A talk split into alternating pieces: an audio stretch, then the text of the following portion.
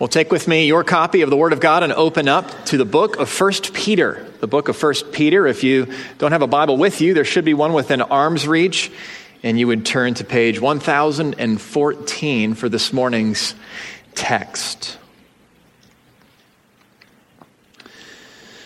Well, holiness, it seems, is all the rage today. Just not by that name Holiness is in, moral relativism is out. Back in the 90s, when I grew up, it was an exchange from virtue to values. A movement from virtue, as we've talked about, was a movement from ethics grounded in reality and truth that doesn't move. And then we can debate about what that truth that doesn't move is, but ethics that are moored to something a move from virtues to values. Values, this idea that different people and different groups and a company may value this or value, value that. It's kind of virtues unmoored from a, found, a foundation and a movement from objective ethics to subjective values. Well, the new holiness, we might call it, is coercive it is judgmental and it drives us with guilt. Is Christianity just one more of those worldly purity cultures?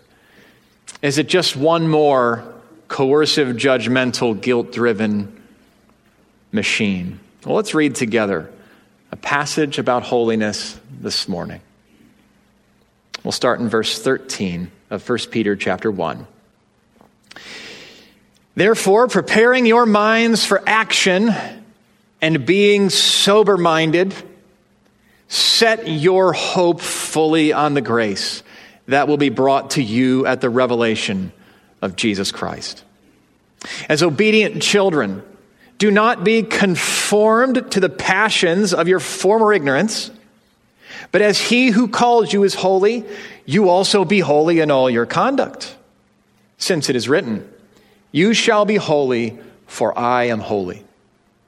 And if you call on him as Father who judges impartially according to each one's deeds, conduct yourselves with fear throughout the time of your exile, knowing that you were ransomed from the futile ways inherited from your fathers, forefathers, not with perishable things such as silver or gold, but with the precious blood of Christ like that of a lamb without blemish or spot. He was foreknown before the foundation of the world, but was made manifest in the last times for the sake of you, who through him are believers in God, who raised him from the dead and gave him glory, so that your faith and your hope are in God. Well, yesterday afternoon, Christy and I got a text from uh, a dear family across the neighborhood whom we love and enjoy, and family friends of ours. And uh, this mom and friend of Christy was asking Christy if our son Carson, 13 years old, note that, uh, could go to a smash house. They were going to take their son to a smash house uh, where, for a number of dollars, you can pay for five minutes to destroy a vehicle or some other no longer needed uh, entity, and there was I, my, my son's description of what happened. I didn't realize that it was five minutes of time at first. It sounded like an hour and a half or a full day of enjoyment.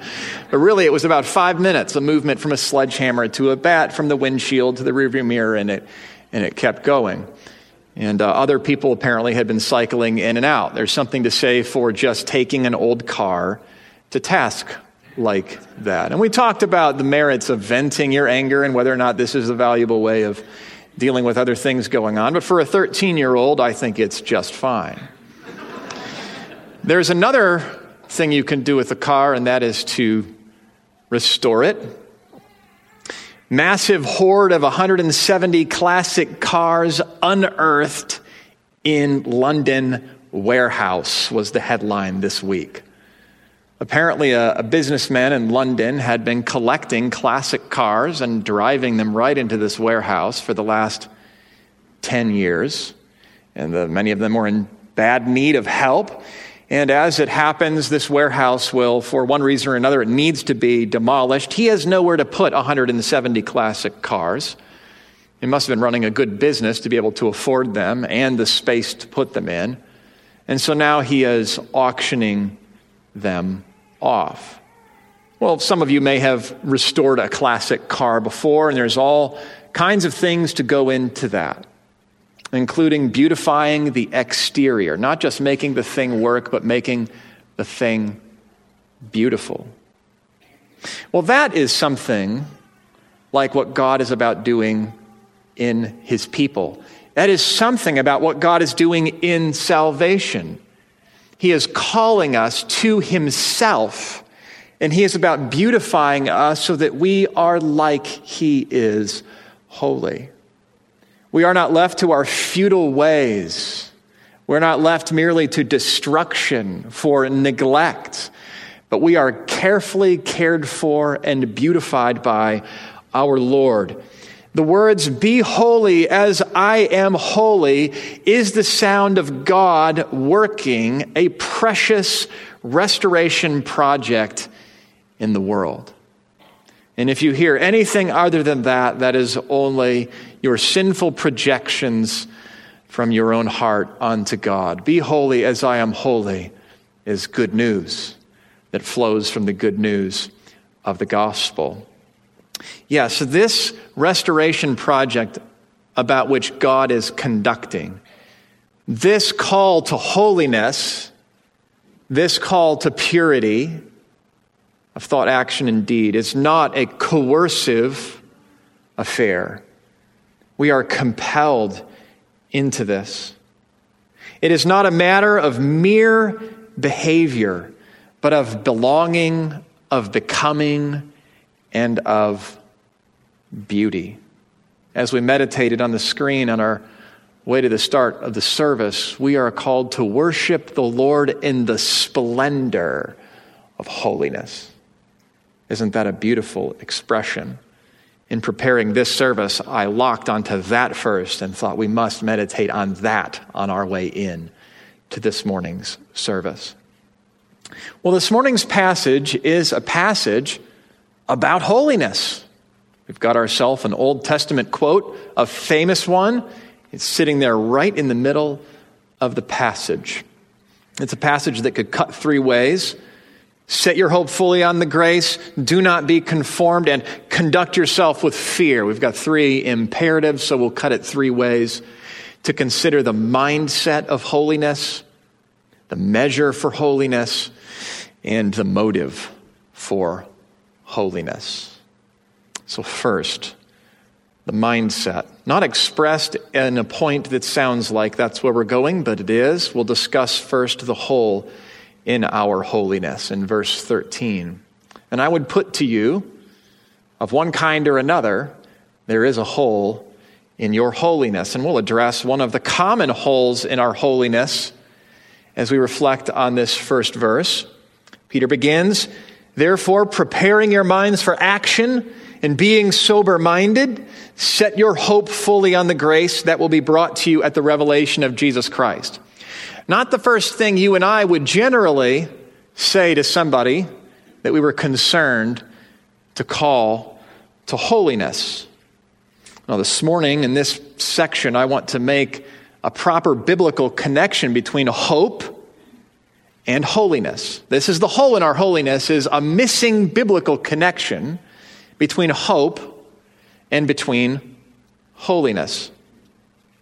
One of my jobs in our home is to replace light fixtures. And I've learned how to do it. And you can take these things down off the ceiling, and there's all kinds of little hooks and uh, wire things to deal with. And some of you know much more about this than I do, but I have learned that you turn the power off. Thanks, Christy, for reminding me to do that last time I was on a ladder. You turn the power off, and you disconnect these things carefully, and you connect them carefully. If you don't connect them the right way, well, I suppose one outcome isn't so bad. The wrong light switch works for the wrong thing, and you can live with it like we are living with it in our family room right now. it might also be the case that it just won't work. It just won't work. It might also be the case that if you make the connection wrong, that uh, you'd have trouble. It could be dangerous. to make the wrong connections, to miss the grounding connection or another. Oh, so it is here in the Bible when we make the wrong kinds of connections or fail to make a connection between two things. It might be that we just leave a command without any power. And that's discouraging. Spending your whole life flipping the switch that says holiness and there's just nothing there. Or we make the wrong kind of connection between holiness and perhaps God's judgment alone, apart from His grace and this hope, in which case we have something dangerous that follows. Not only does it not work, but it can give us trouble.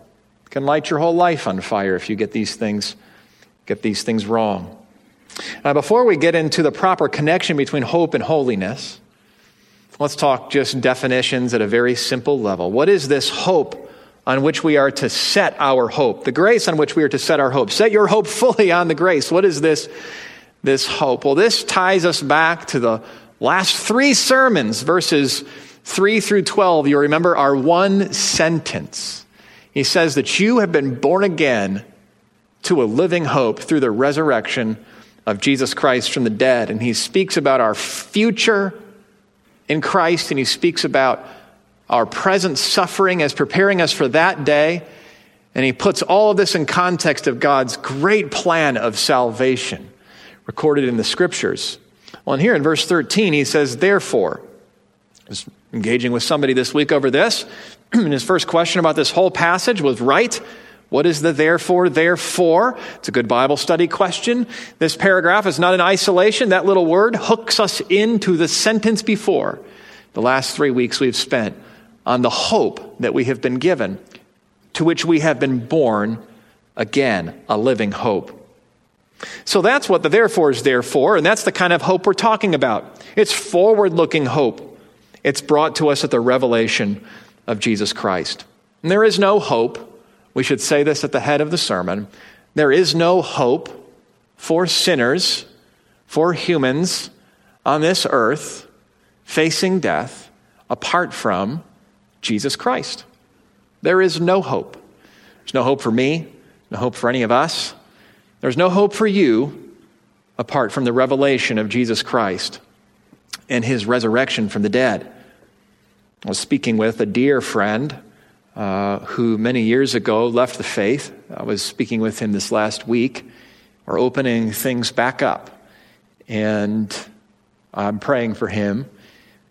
Um, He's written plenty of papers on the Bible and theology and knows anything I might tell him, but he's drifted and he's forgotten and he has left and he has stopped believing. We're sharing what we're reading and learning, and he's listening to podcasts and reading a book. And one book he's reading about is about that thing at the bottom of every person that motivates their whole life and suggests it's the fear of death and talked about the fear of death for about 10 minutes. And I just thought, you used to have an answer to that. There is no way this book, in this investigative season of his, is leading him to a satisfying answer. No, but we have a satisfying answer here. So I'll pray that my friend comes back to it. And I think, I think he might. I'll sure pray that way, and the Lord can do it. But my word to you, if you're in Christ, is that you have hope because Jesus is raised from the dead and none apart from that. And if you're not in Christ and you've left Him and you come for one reason or another, I remind you of what you have heard before, and that is that there is hope in Christ and there is hope nowhere else.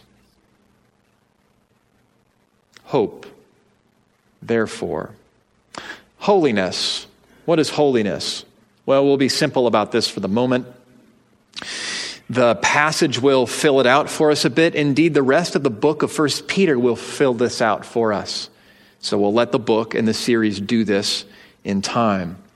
But in a sentence, how about this? Holiness is being set apart by God, for God, and set apart like God, to be like God. Holiness means to be set apart. God Himself is holy. He has made us. We are like him in some ways. The creation and everything that he made reflects him and his glory and his attributes, but he stands apart from his creation, over it. He is in it, but not as one who is the creation. God is set apart. He is in that way holy. This also refers to his utter purity.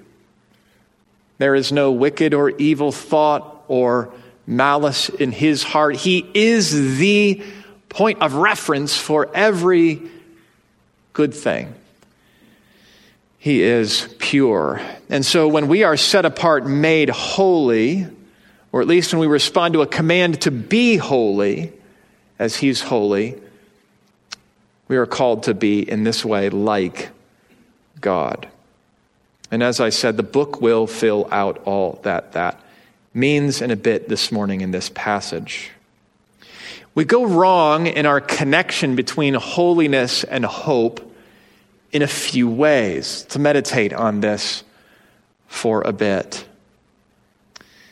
Some may pursue hope without holiness or preach hope without holiness. We think that hope makes holiness unimportant. We preach hope, but we are afraid to preach holiness, lest our hope be in our minds diminished or misunderstood.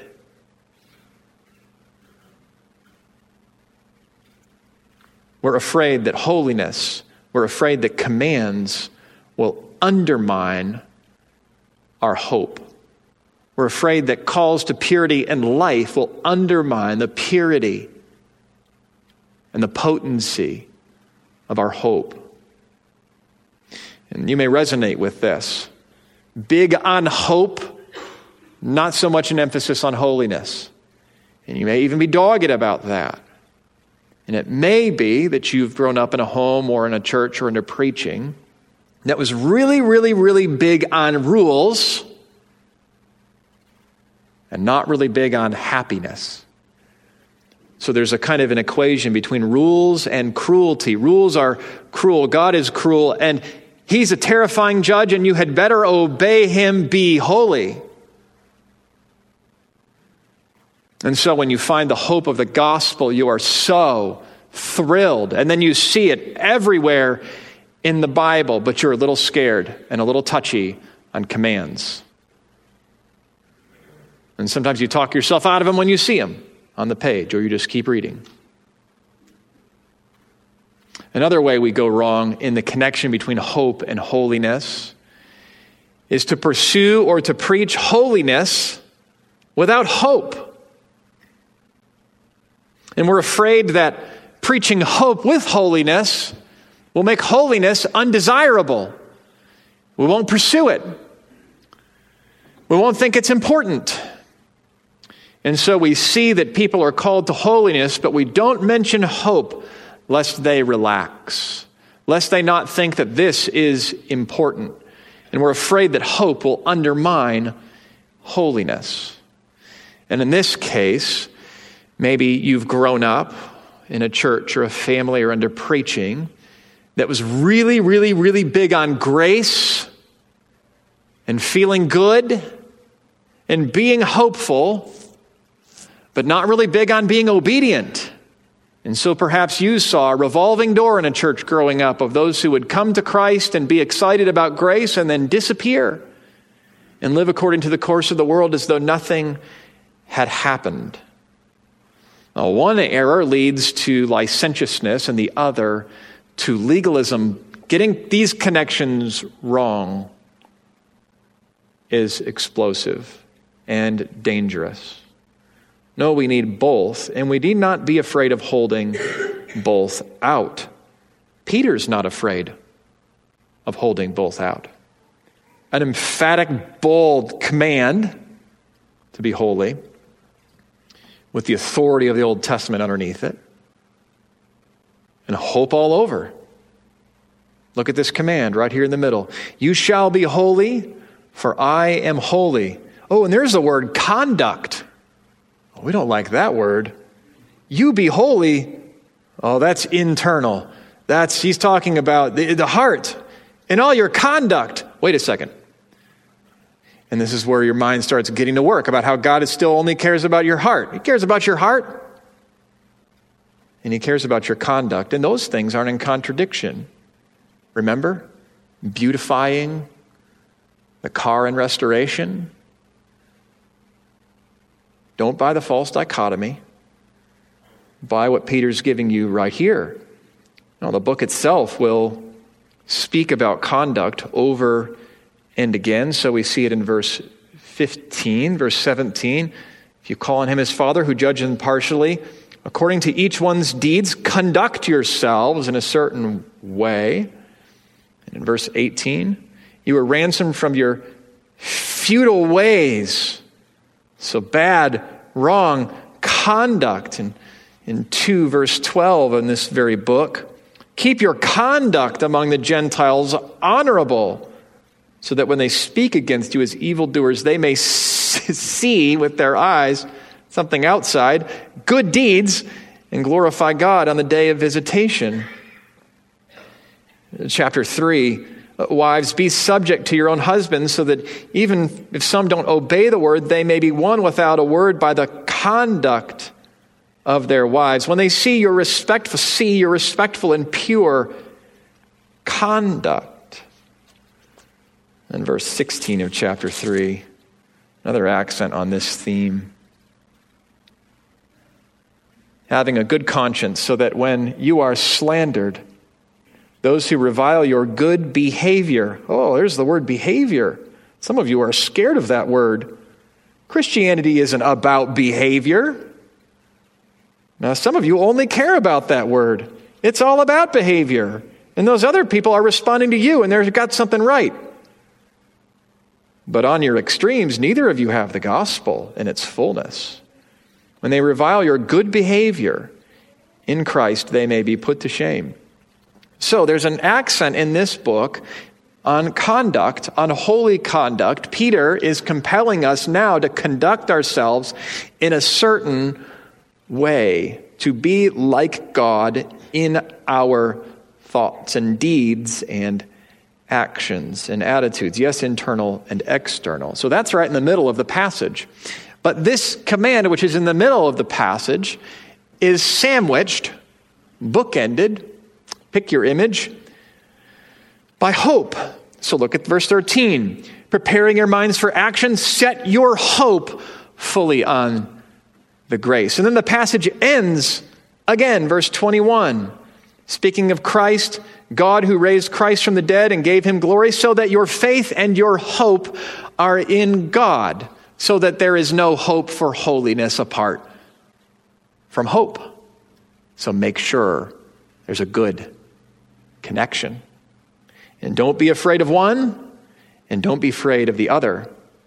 Let me drive this home even more. You'll see here in the first, pa- first chapter, to this point of Peter, Watch the theme of hope in verse 3. Blessed be the God and Father of our Lord Jesus Christ. According to his great mercy, he's caused us to be born again to a living hope. He fills us up with hope. And then at the end of verse 31, 21, as we've read, so that your faith and hope are present tense in God. So we have two indications that you have hope. And God has given you hope that you actually have. Right now, you don't see Christ, but you believe in him and you love him. You have hope. Be encouraged in all the hope that you have. Well, then, right here in verse 13, the grammar changes. Preparing your minds for action and being sober minded. Now, a command. Set your hope fully on the, on the grace that will be brought to you at the revelation of Christ. So here's a command to set your hope fully on the grace of God. Make a proper connection between hope and holiness. The first thing you do in pursuing holiness, or compelling anyone else to pursue holiness, or in praying for somebody who doesn't know Christ that they may one day be holy in their conduct, is hope.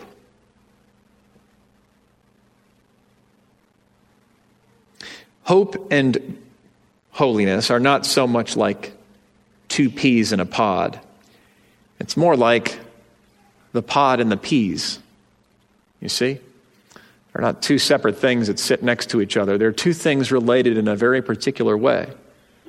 Because I hate peas, a better and more compelling and hopefully memorable image.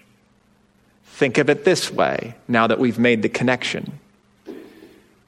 Holiness is the beam of hope. Holiness is the ray. It's the ray of hope in the heart. Holy conduct is the sunbeam of the light that God has borne in you and in our church, Christian. So there's no problem, no problem whatsoever with calling you to holiness this morning. It's not from a place of pride. It's not from a place of rigid, unhappy frustration. It's from a place personally and for us and, and from Peter on the page of a full heart with the grace and hope of God. And if you think about it, when we think about application in preaching or application in our Christian lives, Sometimes we're looking for very concrete things, and it's okay to press the text all the way down to, the, to what you do when you go home today. As long as we don't say, Thus saith the Lord, we can get specific with ourselves. I may give examples of things from time to time. But taking our cues from this very letter, just consider that this passage itself and this simple call to be holy and the subsequent calls to conduct ourselves in a particular way throughout the rest of the book are Peter applying the gospel of living hope for the Christian. And so, what we're about here at Heritage is filling ourselves up with hope so that we might not be coerced but compelled to apply that hope into our relationships and our roles and our inner and outer life in holy conduct. Well, Peter has declared some things. He's declared the hope of the living hope that is ours in the gospel. And in this passage, he moves to make an exhortation. Remember at the end of the book, he says, I've declared and I've exhorted, I've declared these things and I've exhorted you. Well, he's declared some things and now he is exhorting us today.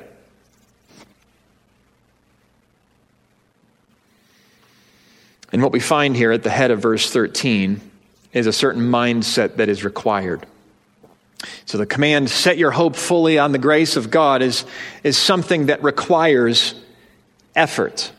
And what we've been doing the last few weeks and reflecting on our hope in Christ is we've been putting in the effort, the effort that's needed, the effort that we'll have to return to, mental, even intellectual, internal effort in order to apprehend and to set our minds to the grace of God. He says, preparing your minds for action. A mind set to action is necessary for setting our hope on grace, which is necessary for holiness. A mind set to action. You think of Peter, who was an act first, think second kind of guy. He's learned some lessons. And he's saying now, think first. Set your mind to action. Which tells us that this matter of holiness in the, the Christian life is not something that is automatic. It doesn't happen in a really relaxed and chill, not too serious kind of Christian way. It doesn't happen from the mind and the heart that is dull to the things of God and the severity of sin. Set your mind to action. It's also a mind set on the future, as we've noticed. Uh, set your hope fully on the grace that will be brought to you in the future at the revelation of Jesus Christ. And we've talked about how our salvation isn't just a past event where we became saved, but it's an ongoing thing as God is beautifying us. And, and one day we will be fully restored, and there won't be any rust or trouble or clanks or dents. And That'll be a great day. And one of the ways that we get ourselves through our trials in this age, and one of the ways that we stay with the work of personal holiness, is by setting our mind not on the moment with all its temptations, but on the future. And so, one of the ways to fight temptation to abandon this pursuit of holiness is not to focus on the sin and the temptation itself, although that is part of it. Study yourself and your sins so that you won't be outsmarted by your own self. But it is to fix your mind and your heart and to fill your imagination with the things ahead and the things above. There is a certain mindset that is required for all that He's calling us to. And when your mind is set to action, and when your mind is set to the future, Two things make no sense whatsoever. Hope without holiness makes no sense whatsoever. If we look to the future, to the day when Jesus comes, because we are eager for the day when we will be rescued from sin in this world, and we're thankful to God for forgiveness from the penalty of our sin, then why wouldn't we want a foretaste of it now? Oh, we will wrestle with temptation. I'm not suggesting any of us are here without having sinned today, or having sinned today, excuse me, and therefore you're not in, in the faith, I'm suggesting that a basic hunger in the heart that can respond to the command, be holy, is evidence that you have been set apart by God, that you know Him. Hope without holiness makes no sense because your hope is being saved from sin, and so there's a, a taste of heaven that you long for. And obedience to Jesus gives us that foretaste. Another thing that doesn't make sense is holiness without hope. For there is no possible way you can obey God from faith apart from hope. So much work can be done by making the right kind of connections. There is a hole in our holiness, and hopefully we've patched a bit of it today. Now, our second point concerning holiness. I say to you, friends, it's about conformity. Holiness is about conformity. And you're thinking, no, that's the wrong way to talk about holiness. Well, yes and no. Verse 14 As obedient children, do not be conformed to the passions of your former ignorance. It's all about what you are conformed and being conformed to. Everyone is conformed to something. It's all about what that something is. And here, Peter begins, he moves into his exhortation with a what not to be conformed to, and then a what to be conformed to. Verse 14, what not to be conformed to. Do not be conformed to the passions of your former ignorance. That's how he speaks about the way of life that we pursue apart from Christ.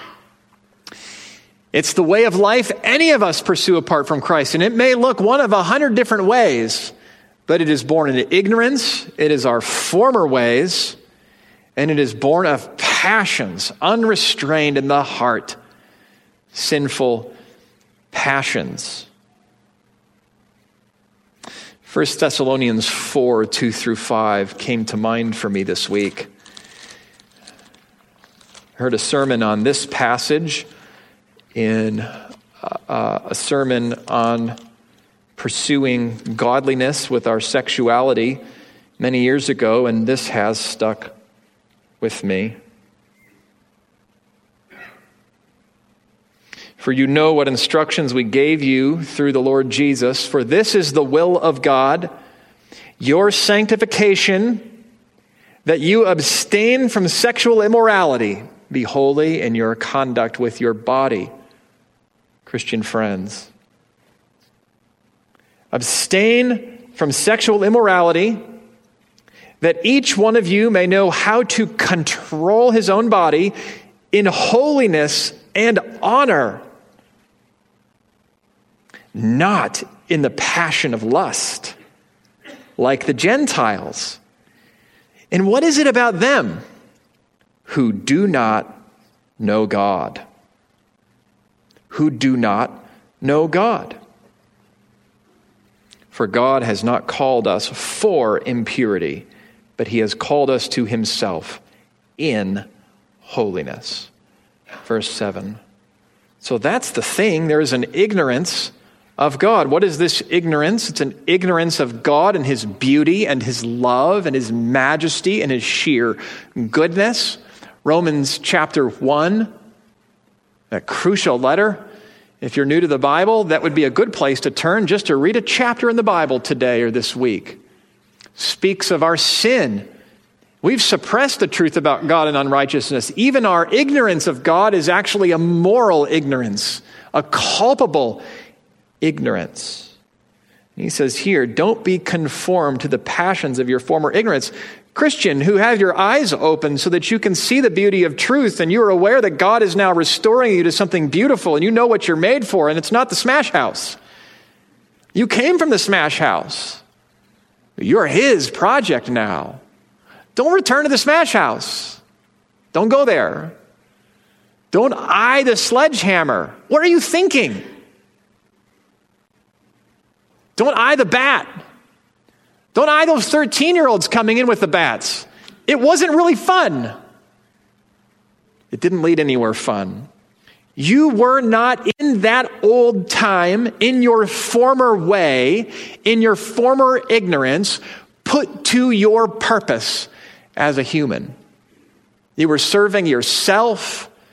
You had a hard heart toward God. No, but God has redeemed you and He is restoring you, so do not return. And don't conform yourself to those ways, however familiar they were and are to you still. Be conformed instead to Christ. Well, there's another command here. I'll reach ahead a little bit in the passage because it's closely related. In verse 18, he speaks of conducting ourselves with fear throughout the time of our exile, knowing that you were ransomed from the futile ways inherited from your forefathers. So don't be conformed to the passions of your former ignorance. Maybe that's a, an accent on the internal. Now, the external. Do not be conformed to the futile ways that you inherited from your forefathers. The futile ways. In Romans chapter 1, which I referenced a moment ago, that same word is used. That's a good word. Verse 21 Although they knew God, they, speaking of every human being, it doesn't matter your point on the in- intersectional spectrum, it doesn't matter your background. Every human being condemned under sin Every human being born in Adam knew God and did not honor him as God or give thanks to him, but became futile in their thinking and their foolish hearts were darkened. That is the story of the human race, of which we are all born a part. Futile in their thinking and their foolish hearts were darkened, and claiming to be wise, they became fools and exchanged the glory of the immortal God for images resembling mortal man. Leave us alone, and we make gods of anything. We'll bow down and worship a block of wood. So don't be conformed to the ways handed down from your forefathers. And every culture and every society has its ways. And not all the ways are bad, some are morally neutral. But every society and culture that is not rooted and peered to the bedrock truth of the living God manifests ways that ultimately lead to death. There is no hope, ultimate hope, in any society, no matter how sound its ways are, if it is not submitted to the rule of Christ. And one day we will see a society that way when Jesus comes. Every society and culture has its, its ways to bring coherence and to bring stability. In America, we can be grateful for good truth embedded in our earliest documents. I'm speaking now to those that I'm commanding not to be conformed to the American way. Be thankful for all that it means to live here in America. insofar as the founding principles of our own nation reflected the truth of the Word of God and God as He is, but it is not a divinely inspired document. Neither were its writers as courageous as they were, were great sinners in many ways. And we have traded for sin for sin for sin in our own great nation, from slavery in one era to abortion in the next. We are, as a nation, not a God fearing people, but a God hating people. We're a murderous people. We're a cruel people. We're a people merely described on the page of the Bible in Romans chapter 1 that have traded the glory of God for the glory of man. And sometimes we get it better than others. And we can always be thankful and pray for peace and security in our time and place, and for our governing authorities and their integrity uh, with their roles and all of that. But our hope is in Jesus. And so don't be conformed to your former passions from your ignorance, and don't be conformed to the ways of your forefathers handed down, even in this great place in which we find ourselves. Wouldn't want to live anywhere else. Don't be conformed to the American way. Be conformed to Christ and to God and His holiness. We are a people under the rule and reign of a king that we do not see who is coming, and His kingdom is sure and forever.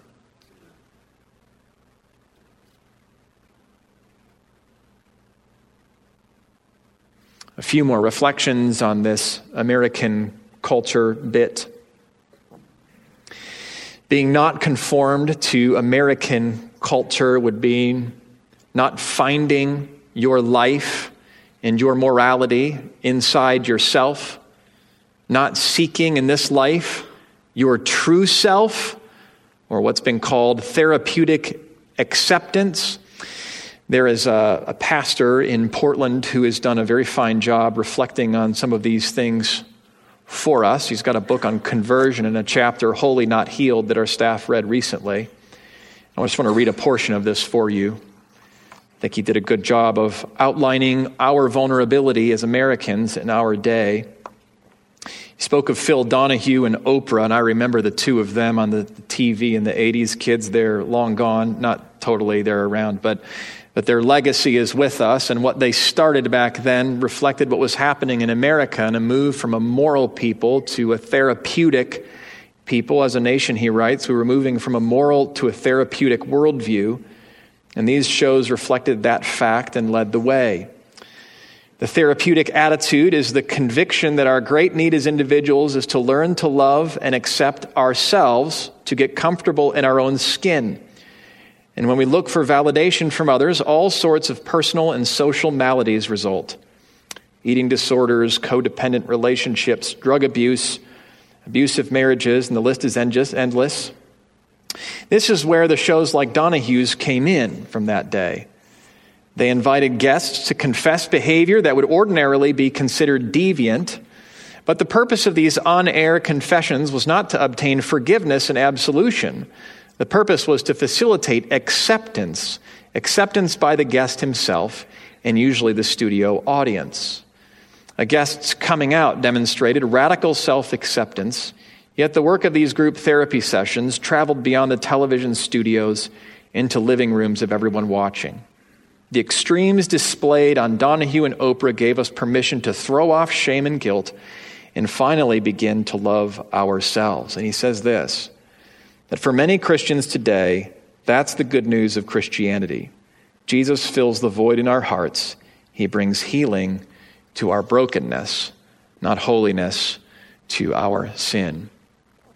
So beware, Christian, in America today, that the atmosphere we are breathing is one that values the self and self acceptance above all things. Beware of following, falling in line seeking cultural acceptance. One seeks to feel good about oneself, and one seeks that everyone feel good about me. And both distort and contort the Word of God and Christianity in their own unique way. Jay Leno said this last week either you're getting on with the times or you die. Well, be careful about being tempted to get on with the times. We do not we live in a place that is more not less hospitable to Christianity than many other places in the world, but be careful about the slow change that's happening about us. Talk to your friends in the room from California. Not every state is the same. And good, good people are staying there, and some good people are moving here. And uh, they can help us to know how to pray in the days ahead. Well, enough on that. He tells us what not to do. Crucially, now, what to do. As he who called you is holy, you also be holy in all your conduct, since it is written, Be holy as I am holy. No, the Christian, we do not pursue our true selves to find ourselves. We pursue the one true and living God in order to know ourselves and Him truly. And in order to be transformed from the self we are into the image of Christ, who we were made to reflect. And this command here, you be holy as I am holy, was given to the ancient Israel at Sinai. We find it in the book of Leviticus. It is a quote from the Old Testament. And it's not a command that they were able to keep because they didn't have the Spirit of God. Their hearts were as stone. But as Peter writes to us, we're able to keep it. And why? Because we have been born again to a living hope. And you have been given a heart of flesh. And you have been made a person that can read that command and obey. The connection has been made between you and God so that you are able to obey the command to be holy as I am holy. And one day perfectly when Jesus is perfectly revealed. Set apart by God, for God, to be like God. Now let's move on to the motive. The mindset, the measure, and now the motive. Fear is a big part of it. I wasn't supposed to say that either. Fear is a big part of being holy. Now, am I about to undermine everything I've just said? No, I'm not. Verse 17 through 21.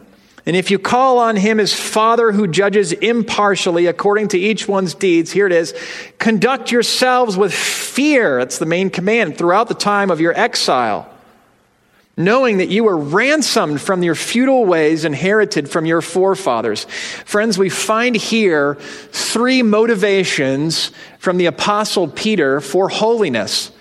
He knows we need these motivations because he knows our vulnerabilities. We are tempted to obey this command to be holy, for I am holy, from a sense of alienation and a longing to know God when we already know him. We're tempted to obey it from or neglect it from presumption. We may be tempted even to obey it from guilt or to give up on the command to be holy because of guilt and because of shame. And all of this is addressed in such simple and beautiful terms as he preaches to us now the motives for our obedience to God and for holy conduct. In the first place, friend, be holy as God is holy because God is your Father. If you call on him as Father who judges impartially, if you call on him as Father, did you notice verse 14? As obedient children, don't be conformed to the passions of your former ignorance. You belong to God. And you don't just belong to him, you belong to God, who is your Father, and you are to him as a child, a son. It is that kind of belonging. And you need to be reminded of that all the time. As we talk about our conduct and you think about your conduct last night and this week and what's been going on in your mind and how you acted in contradiction with your faith in some profound ways this year, you need to remember if you're to get back on the wagon, that's not a biblical image. Maybe not a great even way to talk. If you're to repent, there you go. If you're to repent, you need to come to God as Father and know yourself as His child. Peter wants that in your, your noggin fixed and sure. If you call on Him as Father, it's an if. He wants you to ponder the question, but He's hopeful and even sure the answer is yes. But it does call us to ask ourselves, is God Father for me? And if you've been sitting here frustrated, that you're being called to holiness yet one more time in your life in church. This hope stuff is super encouraging, or it's supposed to be, but it's not working for you. It may simply be that you are not a child of the Heavenly Father who is God, and this isn't a relationship thing for you at all. You're still alienated from Him. And as you've tried to be obedient, you've obeyed in order to earn His pleasure, and there's no hope for that because you're a sinner. No, we obey and we seek his holiness and to obey in our conduct from a position of acceptance as children of a gracious Father. So be motivated by your relationship with God, not by rules without a relationship, but by your relationship. The second motivator addresses the problem of presumption. We may think that the fatherhood of God and our position as his children, his family, could lead us to be presumptuous and to let our guard down, and Peter doesn't let that happen. God is not only Father, but judge, and if you call on him as Father, who judges impartially according to each one's deeds, and what do we make of this? Well, God is a righteous judge. He sees all of our sin perfectly. And a son who knows his full acceptance by his father doesn't act in a certain way when his dad is looking as he does even as a sinner when his dad is not. There's something sort of terrifying even about a loving father who looks on our sin. Be properly biblically fearful of God, not terrified of him, for he is not a sinner. He will keep his word and he will keep his word to his mercy, and everything we've said about him is true. But be properly reverent and have awe before this one who will, at the final day, put all sin down according to perfect knowledge and perfect judgment. And he does see all inside and out. Even if he will call Jesus guilty and you justified on that day, it is not because he's somehow forgotten, even if he does not hold it over us. We call on him as Father, we call on him as Judge, and the two are not in contradiction. Crucially, this word of God as Judge does not undermine our freedom to come to him apart from guilt. We do not obey from guilt or shame. For watch you were ransomed from your futile ways. He's the great Redeemer. He redeems classic cars. He's the restoration man. He's the one who is gathering to himself more than 170 classic cars. He is gathering to himself a multitude of people from every tribe and language and tongue and nation, and he is beautifying them for his worship, that they might worship him in the splendor of holiness. And here we are. Not holy in ourselves, obedient to whatever extent by the grace of God, but worshiping God in the splendor of his holiness. And to the extent that we're thinking on him and looking to him and purified in our conduct and thought, our holiness is a splendorous praise back to Him, a reflection of His goodness to us and His character. God's redemption comes with a great price the precious blood of Christ. I don't know what that gentleman in London paid for those cars, or maybe he stole them all. Not sure how they got there.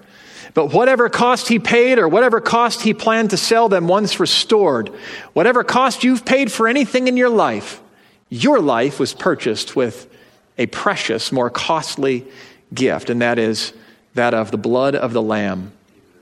Jesus was slain for you, unblemished, without spot, perfect. And so your price for your life is completely and perfectly paid. A great price was paid for you. So be holy as God is holy. And it is part of his great plan, for he was foreknown before the foundation of the world, but was made manifest in these last times for the sake of you. God has set his affection and his attention and his plans in Christ on you. and on us. We are not an afterthought. Our thoughts, many of them are sinful. His thoughts, utterly pure. And somehow, by His grace, set on us. Let's pray. Father, we pray to you and we praise you as the great restorer of fallen, wicked, righteousness suppressing, God ignoring sinners. We are not here this morning because we are holy and proud of it, but because we have been captivated by a vision of your holiness. And because that holiness is paired with grace, we have hope. And so we have, and we do now in song, set our hope on the grace that is to be ours at the revelation of Jesus Christ. And we pray that you would answer the, the, the conviction of this sermon and the heart of our prayer this morning, and that you would make us more holy. That you would, by your Spirit, help us to set our hope fully on Christ, that we might not be conformed to the passions of our former ignorance, to return to those futile ways inherited by our forefathers. No, we thank you, Father, that we have a new way, part of your great plan. And we give you praise that you have purchased us for it by the precious blood of your Son. In him we place our hope today. In Christ's name, amen.